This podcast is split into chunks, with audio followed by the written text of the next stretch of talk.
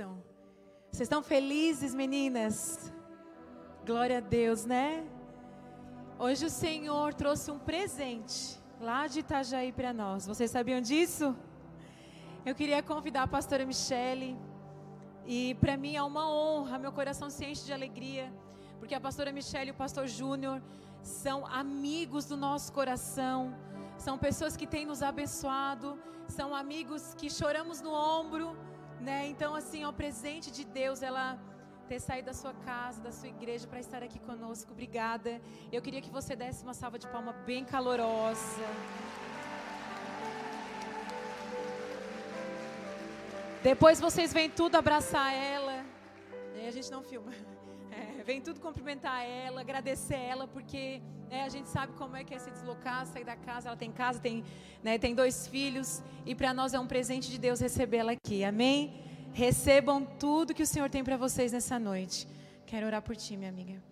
Obrigada, Senhor, por essa noite. Eu sou tão grata pela vida da pastora Michele, do pastor Júnior, da sua casa, da sua igreja. É uma igreja que nos inspira, é uma igreja que nos abençoa. E eu sei que o Senhor é tão maravilhoso porque o Senhor apresenta os seus amigos para nós. E a pastora Michelle é esse presente de Deus para as nossas vidas. Usa a vida dela nessa noite. Nós te agradecemos por tudo, Pai. Em nome de Jesus. Amém. Amém. Deixa eu só passar.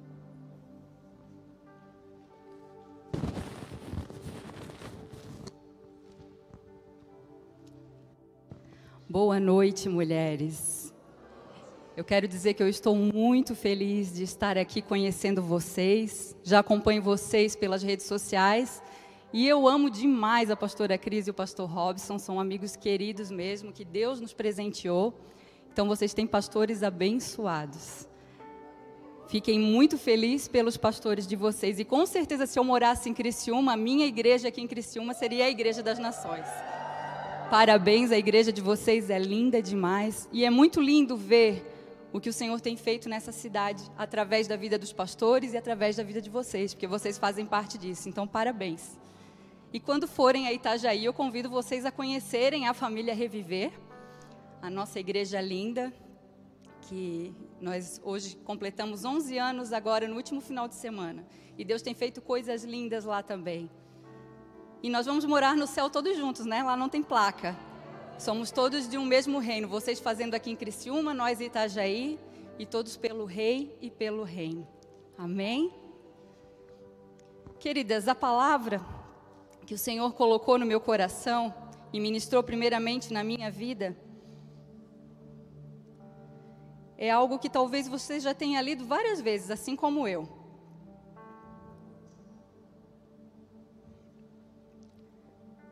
Mas o Senhor me fez uns apontamentos diferentes de tudo o que eu já tinha tido a respeito desse texto. E eu queria compartilhar com você essa noite. Essa noite ela vai ser uma noite para que eu e você possamos refletir de talvez algumas atitudes que nós temos feito que não tem agradado ao Senhor, não como deveria. E nós precisamos tomar um posicionamento. O Pai, ele tem prazer em abençoar cada uma de nós. Você está diante de uma mulher totalmente improvável de estar aqui. Você não me conhece e quando eu falo da minha igreja, que tem 11 anos, talvez você já tenha acompanhado nas redes sociais, é uma grande igreja. E eu seria a pessoa mais improvável para liderar essa igreja. Por quê? Porque eu sou uma pessoa extremamente tímida.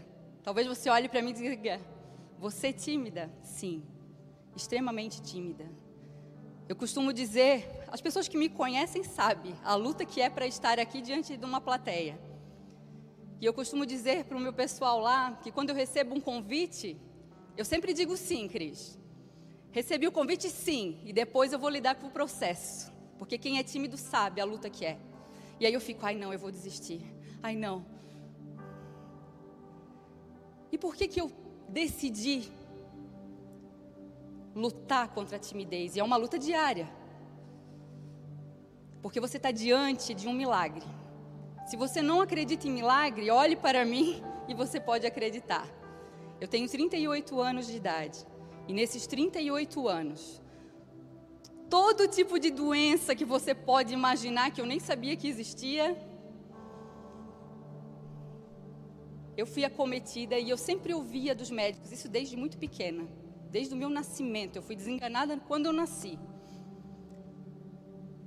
Os meus pais sempre ouviam e eu sempre ouvia: não tem mais jeito. Não tem solução. Logo, ela vai morrer. E a minha vida inteira eu passei por vários diagnósticos. Aos 11 anos eu comecei, por um convite de uma amiga, a frequentar uma igreja. E eu sabia que Deus era presente na minha vida, diante de todos os milagres que Ele fazia. Mas no decorrer de vários e vários milagres, eu entendia que Deus tinha algo diferente, mas eu não sabia que algo diferente era esse. E quando eu entendi que Deus fazia realmente os milagres na minha vida, porque Ele me amava sim, porém eu não podia reter isso só para mim, tinha algo a mais. E eu entendi que eu não tinha que ser igual a ninguém.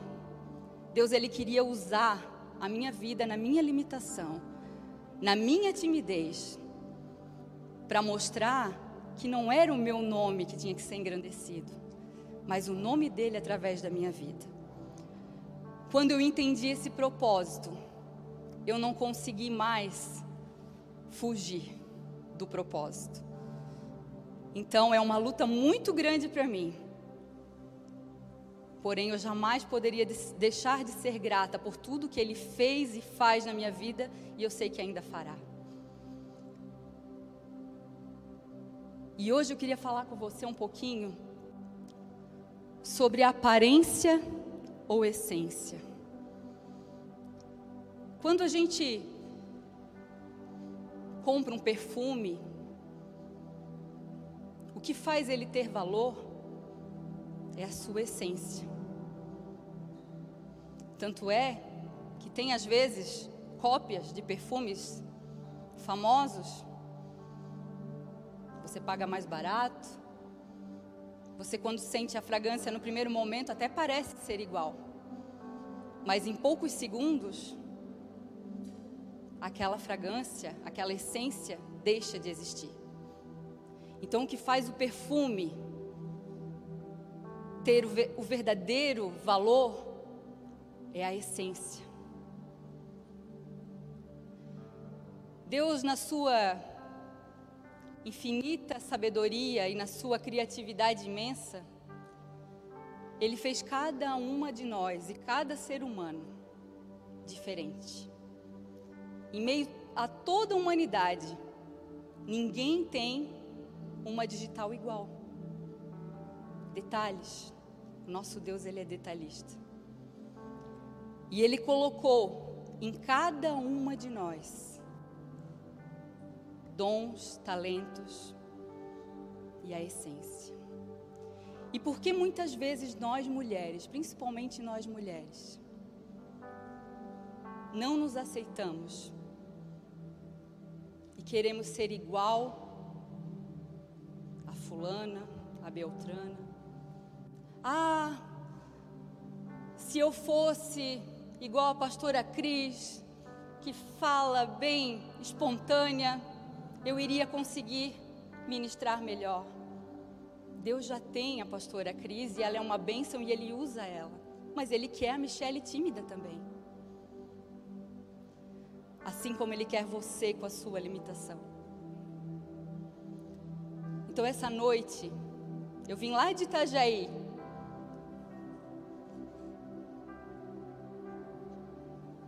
para ser usada pelo Pai, para talvez destravar algumas coisas que têm travado a sua vida, virar algumas chaves que são simples, mas que talvez você não tenha conseguido enxergar. E o texto que eu gostaria de refletir com você essa noite Lucas 6, 43, 45 diz: Nenhuma árvore boa dá fruto ruim, e nenhuma árvore ruim dá fruto bom. Toda árvore é reconhecida pelos seus frutos. Ninguém colhe figos de espinheiros e nem uvas de ervas daninhas. O homem bom tira coisas boas do bom tesouro que está em seu coração. E o homem mau tira coisas más do mal que está em seu coração, porque a sua boca fala do que está cheio o seu coração. Mas o texto que eu quero convidar você a nós entrarmos literalmente nessa noite está em Marcos 11, 12, 14. Talvez você já tenha lido várias vezes, mas hoje eu quero que você entre nesse texto comigo mesmo. No dia seguinte, quando saíram de Betânia, teve fome. E vendo de longe uma figueira que tinha folhas, foi ver se nela acharia alguma coisa. E chegando a ela, não achou senão folhas, porque não era tempo de figos. E Jesus falando disse à figueira: Nunca mais coma alguém fruto de ti. E os seus discípulos ouviram isso.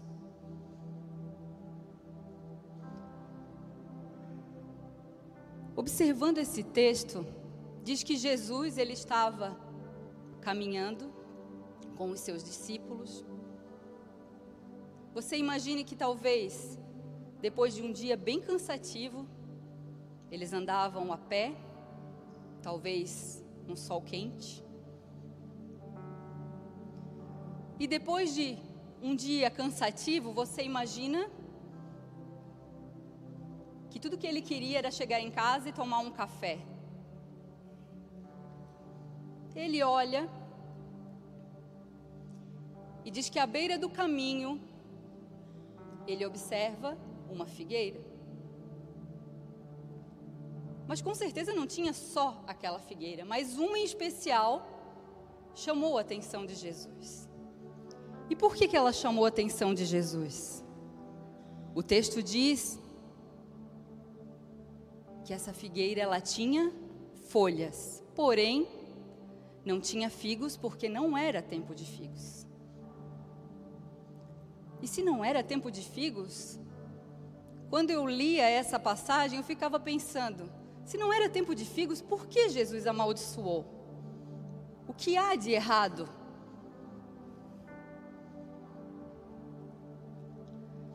E aí eu fui estudar um pouquinho na botânica o porquê. Tinha figueiras ali que não tinham nem frutos, mas também não tinham folhas. E por que aquela em especial chamava tanto a atenção de Jesus? E o porquê dele ter amaldiçoado? E aí, estudando um pouquinho da botânica, eu descobri que a figueira, diferente de outras árvores frutíferas, ela só tem folhas se ela tiver frutos. Não existe uma figueira com folhas sem frutos. E aí eu fiquei mais instigada ainda por que essa figueira era tão diferente. Jesus ele tinha todo o poder de colocar as suas mãos para o céu e orar pela figueira e fazer aquela figueira se encher de figos a ponto de alimentar toda a multidão. Você não crê assim? Assim como ele fez com os pães, com os peixes, assim como ele acalmou a tempestade. E por que, que ele não fez isso? Porque ele queria ensinar. Ele queria ensinar aos discípulos que aquela figueira, ela podia estar linda, cheia de folhas. Porém, ela era só aparência. Ela não tinha essência. Qual é o propósito de uma figueira? Dar figos.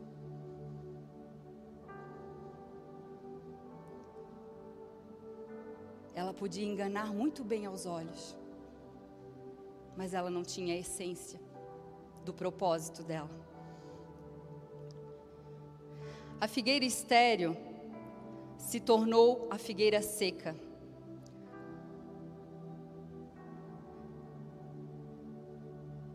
Naturalmente, a figueira ela apresenta os seus frutos bem antes de se cobrir de todas as suas folhas. O mesmo Jesus que encontrou essa figueira na beira do caminho, ele está aqui. A presença dele é real aqui nesse lugar. E você pode pensar: ah, eu vim nessa celebração para encontrar a minha amiga, eu vim para ver quem é essa tal de pastora Michele, eu vim porque eu estou com saudade. Você pode até achar isso tudo,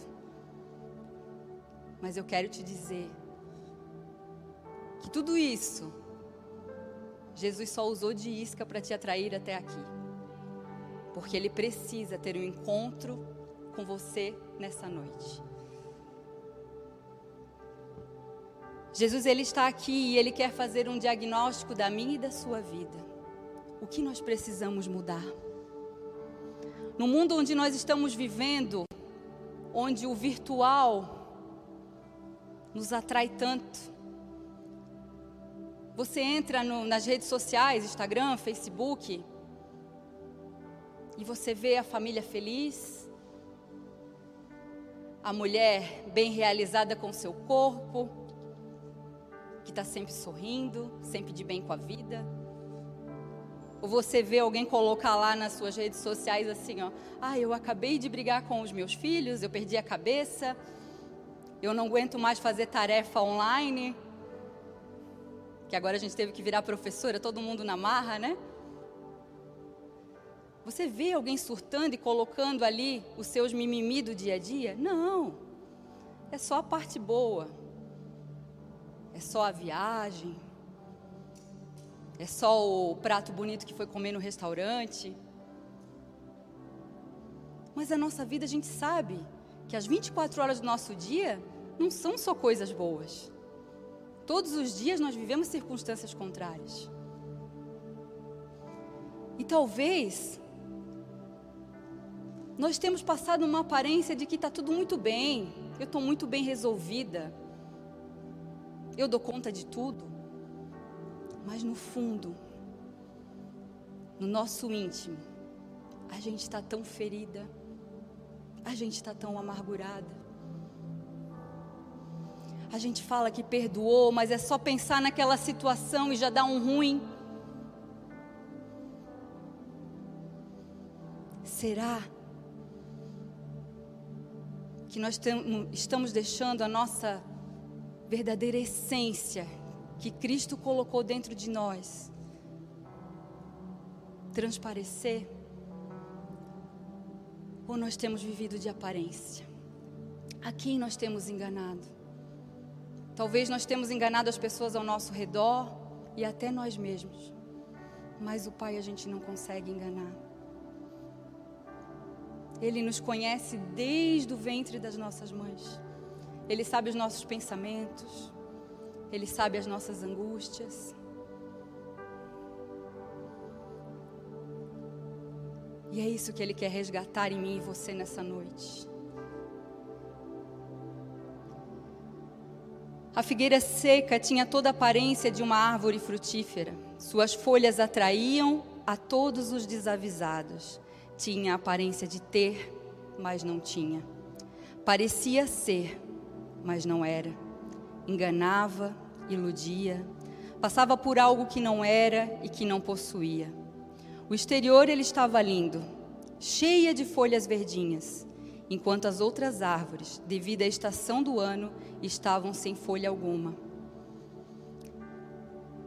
Interessante que o mestre ele não fala, ele não cita as outras figueiras. porque era o correto elas estarem sem folhas e sem frutos. Não era tempo de figos e não havia nada de errado em não apresentar frutos. Uma vida de aparência, sem frutos verdadeiros e proveitosos, destruirá a vida daquele que escolhe esse tipo de vida. Talvez para se mostrar forte para o seu marido, para os seus filhos, para os seus pais. Ah, eu não vou encher eles mais com mais problemas. Deixa assim, eu me resolvo. Você tem se escondido nessa casca, atrás dessas folhas. E você não tem conseguido viver, você tem sobrevivido. Porque se fala tanto, ainda mais agora com essa pandemia, por que, que se fala tanto em mulheres depressivas? Mulheres com síndrome do pânico? Porque nós temos a mania. Eu não sou diferente de você, não pense que eu sou de outro planeta, não. Lá em casa acontecem as mesmas coisas que acontecem na sua. Os mesmos sentimentos que passam na sua cabeça passam nos meus também. Nós temos a mania de querer dar conta de tudo. Eu consigo, eu resolvo. Se não for o Senhor na nossa vida. E aí vamos assumindo papéis que nem nossos são. Vai assumindo o papel do marido. Vai assumindo o papel dos filhos vai assumindo o papel daquele colega de trabalho que não faz o serviço certo, e daí, para não me estressar, eu vou fazer o dele também. E vai assumindo, vai assumindo, vai assumindo. E aí a gente vai ficando sobrecarregada, sobrecarregada.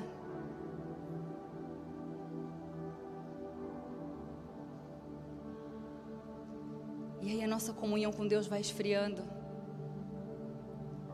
Porque a gente está tão sobrecarregado do dia a dia, das coisas, Ah, Senhor, tu sabe que eu te amo. Hoje eu tive um dia bem cansativo. Vou dormir agora. Boa noite, amém. Aí no outro dia, Senhor, obrigada pelo dia. Amém. E assim vai indo.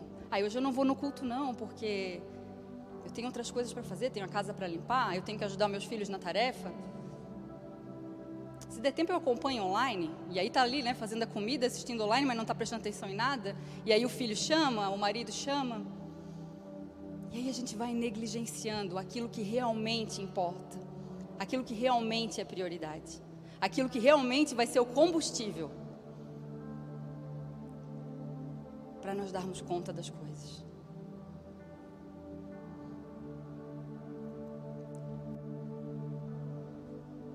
Um dos outros diagnósticos que Jesus faz para aquela figueira é a falsidade. O que acontece com a maioria das árvores frutíferas é que se há folhas, há frutos debaixo das folhas. Mas quando Jesus viu folhas e que não havia frutos, ele amaldiçoou. Ela era falsa, como um perfume falsificado. Podia até ter o cheirinho parecido do original, mas em poucos minutos a verdadeira essência evapora. Que, que isso tem a ver com a minha vida, pastora? A pastora está me chamando de falsa? Não. O que eu quero te dizer é que às vezes você não tem vivido o que realmente você foi criada para viver, o propósito que Deus tem para a sua vida. por se esconder atrás de tantas coisas. Sabe aquela. Aquele momento que a gente perde a cabeça como mulher e fala mais do que deve. Eu costumo dizer que quem olha eu falando assim mansinho, pensa, nossa, é a paciência e a calmaria em pessoa. Pergunta para os meus filhos e para o meu marido se eu sou essa calmaria sempre. Eu tenho meus momentos também. Se a televisão mexicana me descobrisse, eu ia fazer sucesso. Eu daria uma ótima protagonista de novela mexicana. Ah, porque eu adoro fazer um drama lá em casa. E eu tenho certeza que na sua casa também não é diferente. Sabe aquele drama, aquela tempestade em copo d'água que não precisava nada daquilo? Ai, porque eu faço tanto por vocês e vocês não me dão valor. Vocês não valorizam nada do que eu faço. A gente adora se vitimizar. adora contar os mimimi.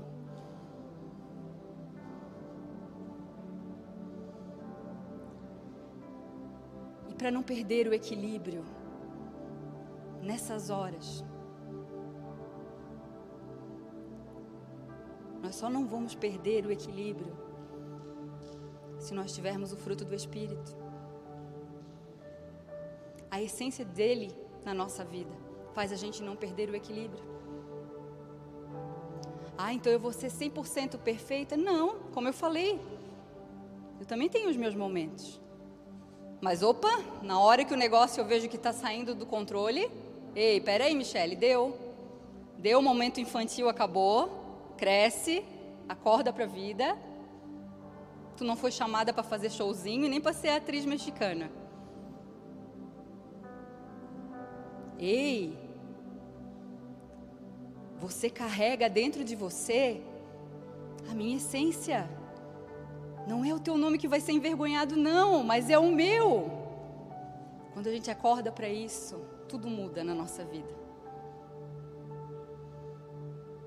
Olha a responsabilidade que nós temos perante o nosso marido, perante os nossos filhos, perante os nossos vizinhos, para mim que moro em apartamento. Se eu der o meu show, meus vizinhos vão ouvir. Nossa, a pastora da Reviver. Não tem vergonha de pregar, mas para fazer um show aqui no apartamento, ela toca o terror. É o nome de Cristo, é a essência dele que nós carregamos dentro de nós. No nosso trabalho, nas nossas redes sociais, aquilo que eu posto condiz com a minha realidade? ou é só aparência? Está edificando o que eu falo com as minhas amigas? Os conselhos que eu dou, as minhas conversas são mais murmuração e reclamação? Ou eu tenho edificado a vida das pessoas que se aproximam de mim?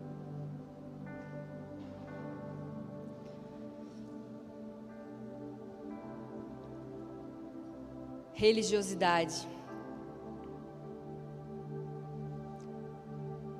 Não adianta nada eu falar que eu congrego na Igreja das Nações, na Igreja Reviver, e não viver uma transformação de vida. É até mais vergonhoso, é preferível nem falar.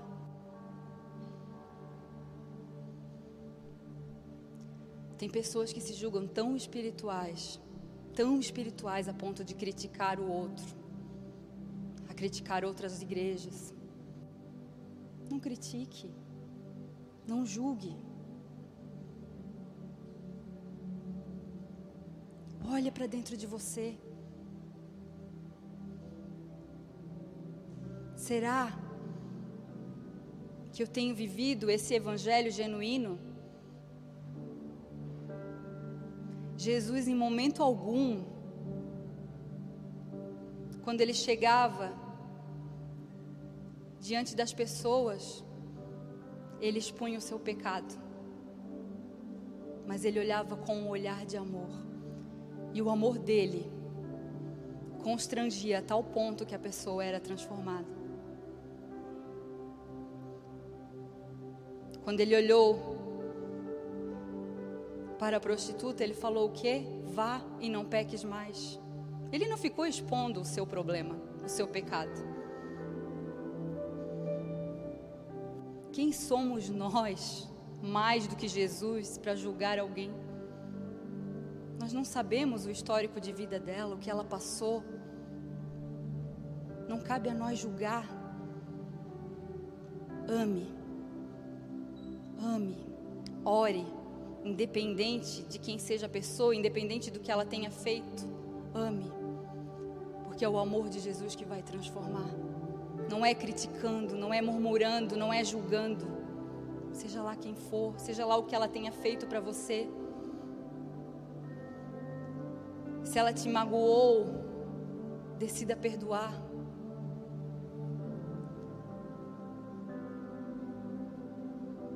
Porque você perdoando, você que vai ser livre.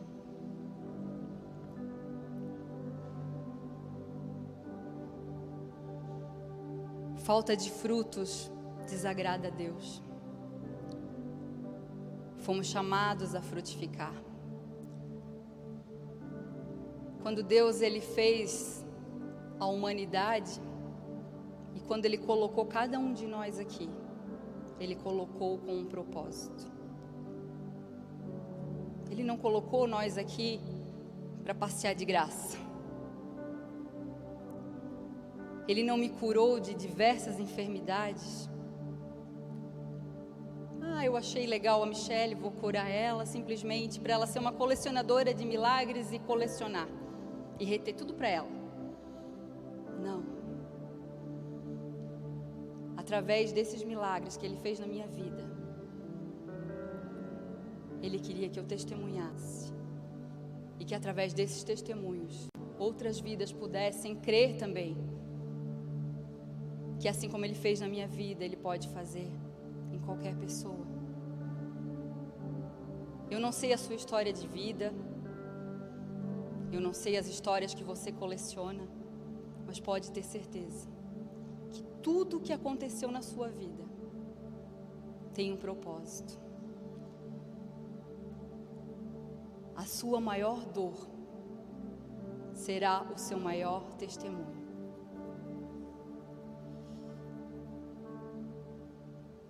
Eu vou compartilhar algo com vocês que eu nem tinha preparado para falar essa noite, mas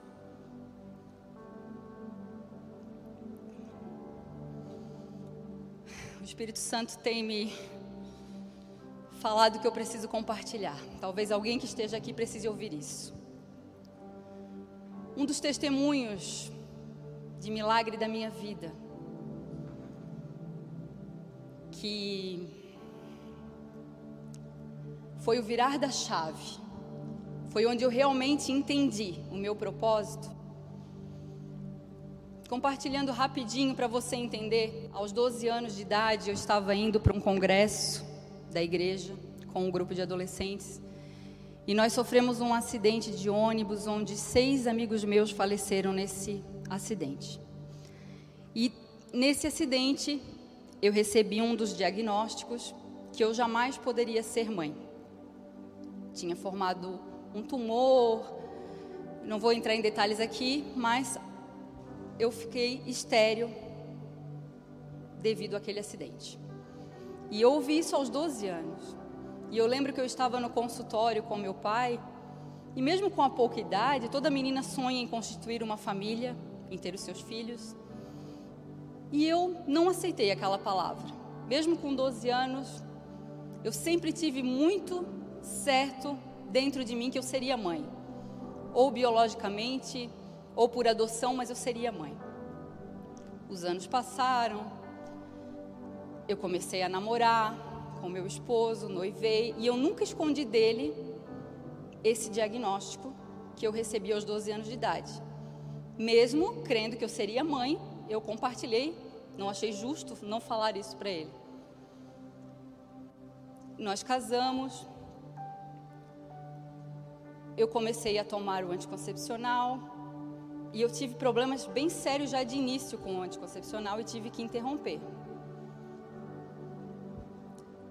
Nós estávamos na faculdade, éramos líderes de jovens na época e com oito meses de casado eu engravidei do João Pedro. Mais um milagre. Tive uma gravidez tranquila. O João Pedro nasceu quando João Pedro nasceu, a primeira consulta que a gente foi na pediatra foi eu e a minha sogra. Eu lembro que o pediatra começou a revirar ele, revirar eu, mãe de primeira viagem, achei tudo normal. E eu vi que ele olhava e olhava, e daqui a pouco ele pegou e disse assim: É, mãe, o João Pedro nasceu aparentemente saudável, mas nós teremos que fazer alguns exames mais precisos, porque você está vendo aqui nas costas dele esse furinho? Você já tinha observado? Eu disse: Não, eu estou vendo, mas eu não tinha observado. Pois é, esse finalzinho aqui da coluna dele, aqui nesse furinho, isso aqui quer demonstra que a coluna vertebral do seu filho não fechou. Esse furinho mostra isso. Nós vamos fazer exames mais precisos. Tá, doutor, e o que, que isso quer dizer? Tudo indica que o seu filho tem hidrocefalia e ele não vai poder se locomover, ele não vai poder andar. Ele será uma criança que terá que usar uma válvula e ele terá toda a sua parte locomotora comprometida. Aí você imagina, eu na época estava com 21 anos, com o meu milagre nos braços, e de repente aquela notícia queria roubar a minha alegria. E a minha sogra já começou a chorar porque ela teve uma filha com hidrocefalia, que faleceu aos oito meses de idade. E nós fomos para casa calado. Eu lembro que nós não falávamos uma palavra uma para outra dentro do carro. E no meu pensamento eu dizia: Não, Senhor, eu não aceito. Eu não aceito. O Senhor me deu um milagre. O que está acontecendo? Nós oramos. No outro dia fizemos os exames que foram solicitados. E ficou praticamente uma semana para esse resultado ficar pronto. Você imagina o coração de uma mãe aguardando uma semana, só na dependência de Deus. E eu dizia, Pai, mais do que o amor que eu sinto pelo meu filho, eu sei que tu o amas. Senhor, o que ele tiver que ter, eu não vou deixar de amá-lo. E eu aceito o que tu tens para as nossas vidas. Mas eu lembro que quando eu estava grávida, o Senhor me mostrou em sonho que o meu filho ele seria um grande músico e ele iria para as nações. E o Senhor me mostrava ele tocando violão, como agora? Ele vai fazer isso se ele tivesse a limitação, Senhor. E eu lembro que naquela noite, com muito choro, com meu filho nos braços, eu disse: Senhor, a vida do João Pedro, ela não é minha, eu não tenho controle, por mais que eu o amo, mas ele é teu. Faz a tua vontade na minha vida e na vida do João Pedro. Eu só te peço, Espírito Santo, que tu me dê paz para entender tudo isso que eu estou passando. E naquele mesmo dia, o Senhor trouxe uma paz tão grande no meu coração. Veio os resultados do exame e o João Pedro não tinha hidrocefalia. E esse furinho ficou por anos e anos. Hoje ele está com 17 anos e esse furinho não existe mais. Mas esse furinho ficou por anos para lembrar do que o Senhor tinha feito. Quando João tinha seis meses, essa é a chave que eu quero te falar essa noite, que foi onde eu entendi meu propósito. Porque até então, eu era a esposa do líder de jovens. Eu ajudava o meu marido em tudo, porém eu sempre estava nos bastidores. O ministério era dele. Eu entendia que o meu propósito era abençoar ele, mas deixa eu aqui quietinha no meu canto. E eu lembro que o João tinha seis meses, era um domingo, a gente saiu para almoçar. Nós dormimos um pouquinho depois que chegamos do almoço, antes de ir para o culto. Botamos o João no nosso meio. E eu acordei por volta de umas quatro e meia da tarde, sentindo o meu rosto todo molhado. Quando eu olhei para o travesseiro que eu acordei, o meu travesseiro estava todo ensanguentado. E eu levei um susto. E aí eu percebi que aquele sangue todo estava saindo do meu nariz. Aí eu chamei o meu marido e disse para ele: Eu não sei o que está acontecendo, meu nariz não, não para de sangrar. Ele foi para o culto, ele disse: Fica em casa, vamos ver, né? Não tem condições de tu ir para o culto assim. E se, eu, se não parar, tu me liga. E aí a gente vai ter que ir no pronto-socorro. Ele foi para o culto, voltou e o sangue não parava. E começou a aumentar. Era hemorragia, hemorragia. O sangue virou líquido, água. E eu lembro que a gente deixou o João na minha sogra. O João mamava. fomos para o pronto-socorro e aí começou uma grande luta. De pronto-socorro em pronto-socorro, cada pronto-socorro que eu ia era um diagnóstico diferente. Uma hora era pressão alta, outra hora era um vaso do, do nariz que tinha rompido. E aí cauterizava, quanto mais eles cauterizavam, mais sangue vinha. Eu já não tinha mais cor, eu estava pálida, e eu lembro que daí a terceira vez que a gente foi no pronto-socorro naquela madrugada, o médico disse: não tem mais o que a gente fazer. Amanhã vai ter que procurar um otorrino e de repente procurar uma microcirurgia, porque deve ter rompido tudo as veias. E aí só com uma microcirurgia mesmo. Marquei a consulta na segunda-feira, fui no otorrino. Chegou lá, ele tentava fazer a cirurgia e não tinha jeito. E aí eu lembro que o otorrino apavorado pegou e disse assim: Eu estou ligando agora para uma amiga minha, hematologista. Ela vai te atender agora. Você precisa ser internada às pressas. E eu disse: Eu não vou. Eu não vou porque eu tenho um filho de seis meses que depende de mim e esse meu filho ele mama. Ele nunca tomou uma mamadeira na vida.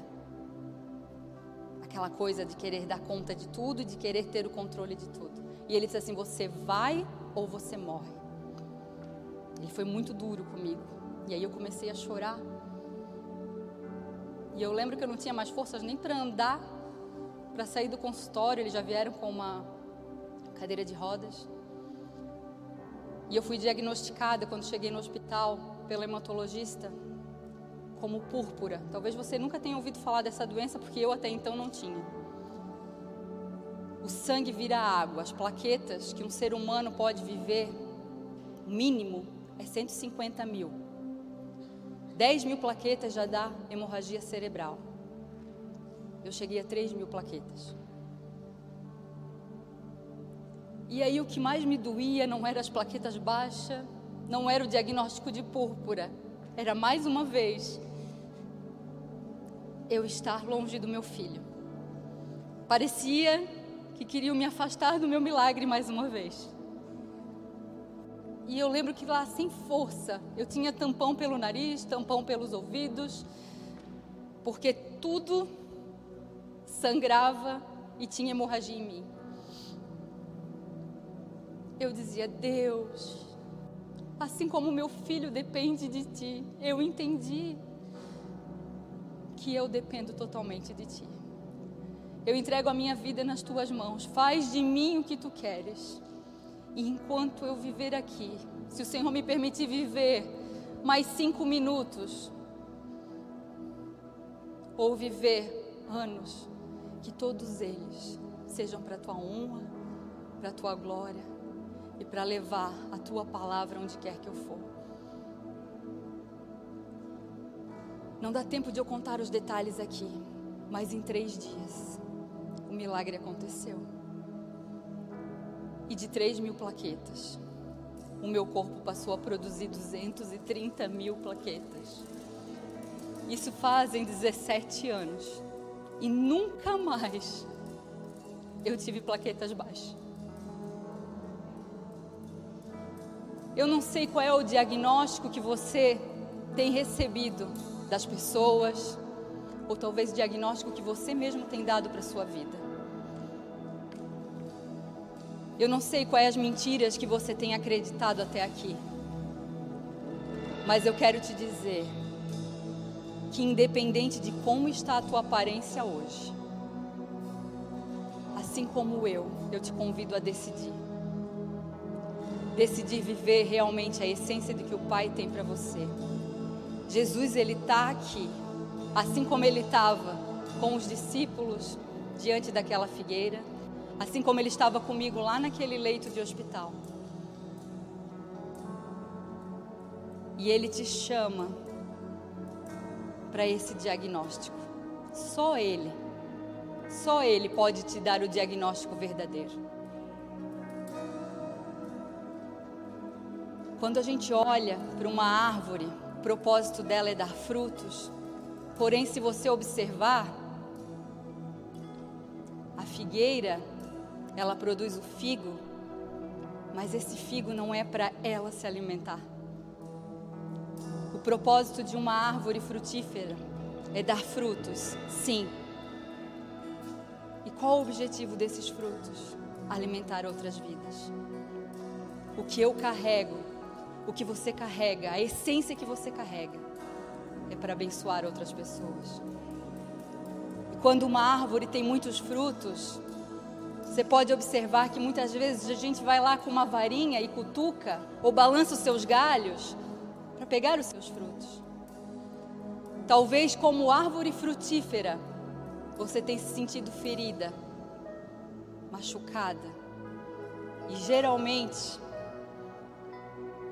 geralmente, são pessoas próximas, pessoas que convivem bem pertinho de você. Perdoe, constranja com amor, ore para que através da sua transformação, através da sua essência, através do amor que você carrega, essa pessoa seja curada também. Gostaria que você se colocasse de pé nesse momento.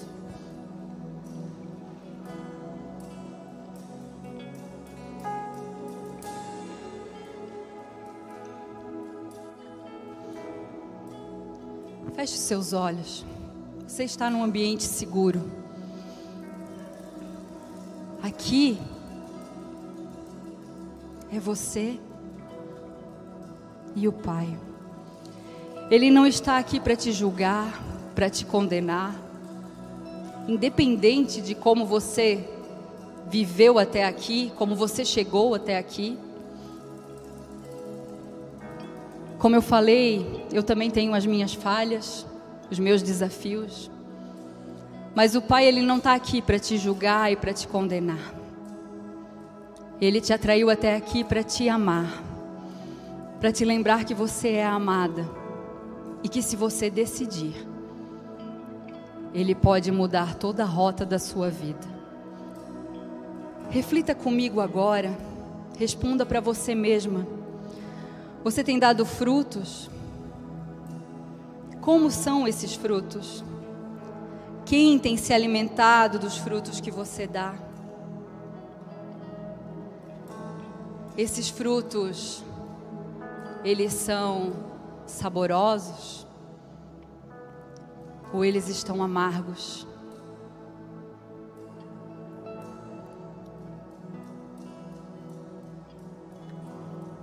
Você, como mulher, Olhe lá para dentro da sua casa agora e reflita um pouquinho. Quando você está triste, quando você está nervosa, como o ambiente muda. Eu e você carregamos a temperatura. Nós somos responsáveis pela temperatura do nosso lar. Pode observar. Se você chega gritando, daqui a pouco está todo mundo gritando. Se você está triste, daqui a pouco o ambiente todo está triste. Olha a nossa responsabilidade. Ah, isso quer dizer que eu tenho que então estar sempre bem? Não. Mas nós temos que nos esforçar para isso. E no momento que não está bem, nós precisamos procurar ajuda sim. Procurar uma amiga que possa orar com a gente. Nos alimentarmos da palavra. Amizades que edificam, amizades que vão nos jogar para cima. Com quem você tem se aconselhado, com quem você tem aberto seu coração.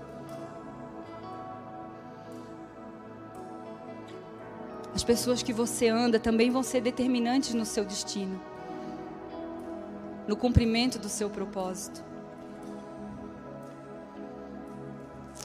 Coloque a mão no seu coração agora, feche seus olhos. Não se preocupe agora com os problemas que você tem para resolver amanhã. Eu gostaria que agora, sinceramente, de todo o teu coração, você falasse para o Pai aquilo que você tem escondido, tem colocado naquele fundo da gaveta e dito: não, deixa aqui, Eu não quero mexer agora. Esse é o momento de você abrir a gaveta e vasculhar tudo aquilo que está ali encoberto e dizer: Pai, eu não quero mais viver assim. Pai, esse medo tem me paralisado. Pai, essa insegurança tem me travado. Pai, eu não consigo perdoar.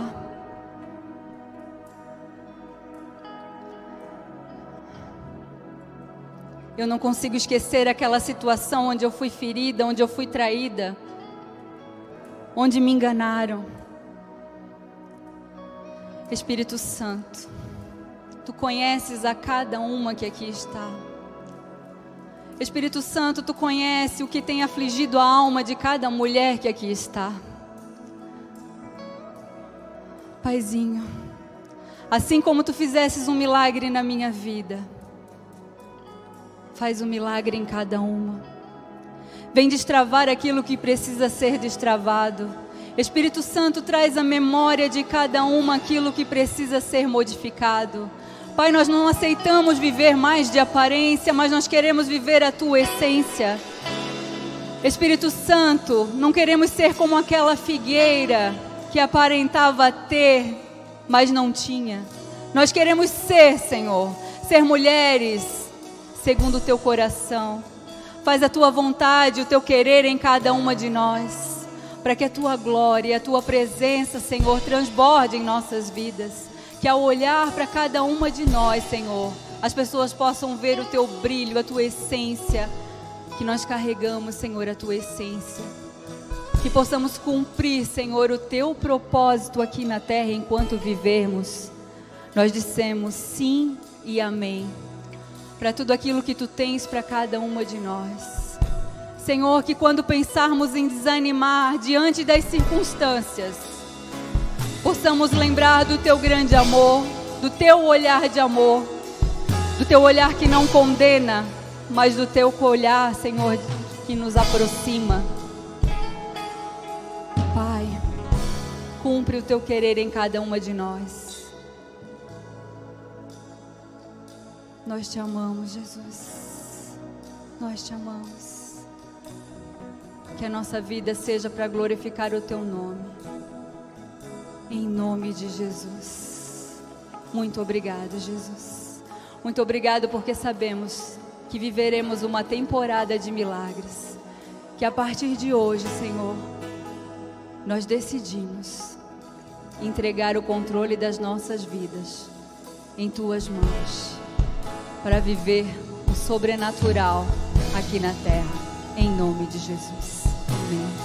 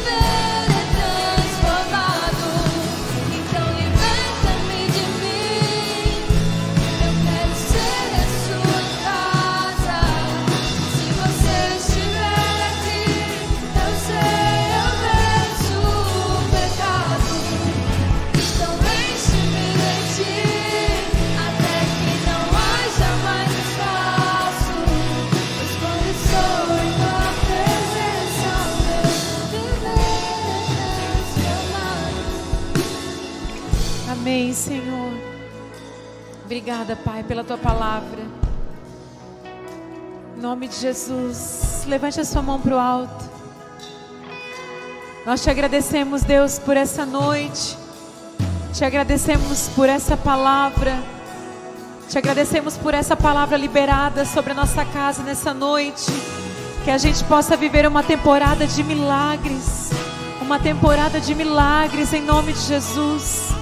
Eu oro por cada mulher aqui para que tenham um resto de semana, um final de semana abençoado, para que sejam mulheres cheias do teu poder e cheias do teu Espírito Santo. Nós somos tão gratas pela tua presença nessa noite. Estão todas despedidas na paz e na graça do nosso Senhor Jesus Cristo. Até o próximo Elas, em nome de Jesus. Quem diz amém. Dê uma salva de palmas ao Senhor. Aleluia. Beijão no coração. Deus abençoe vocês.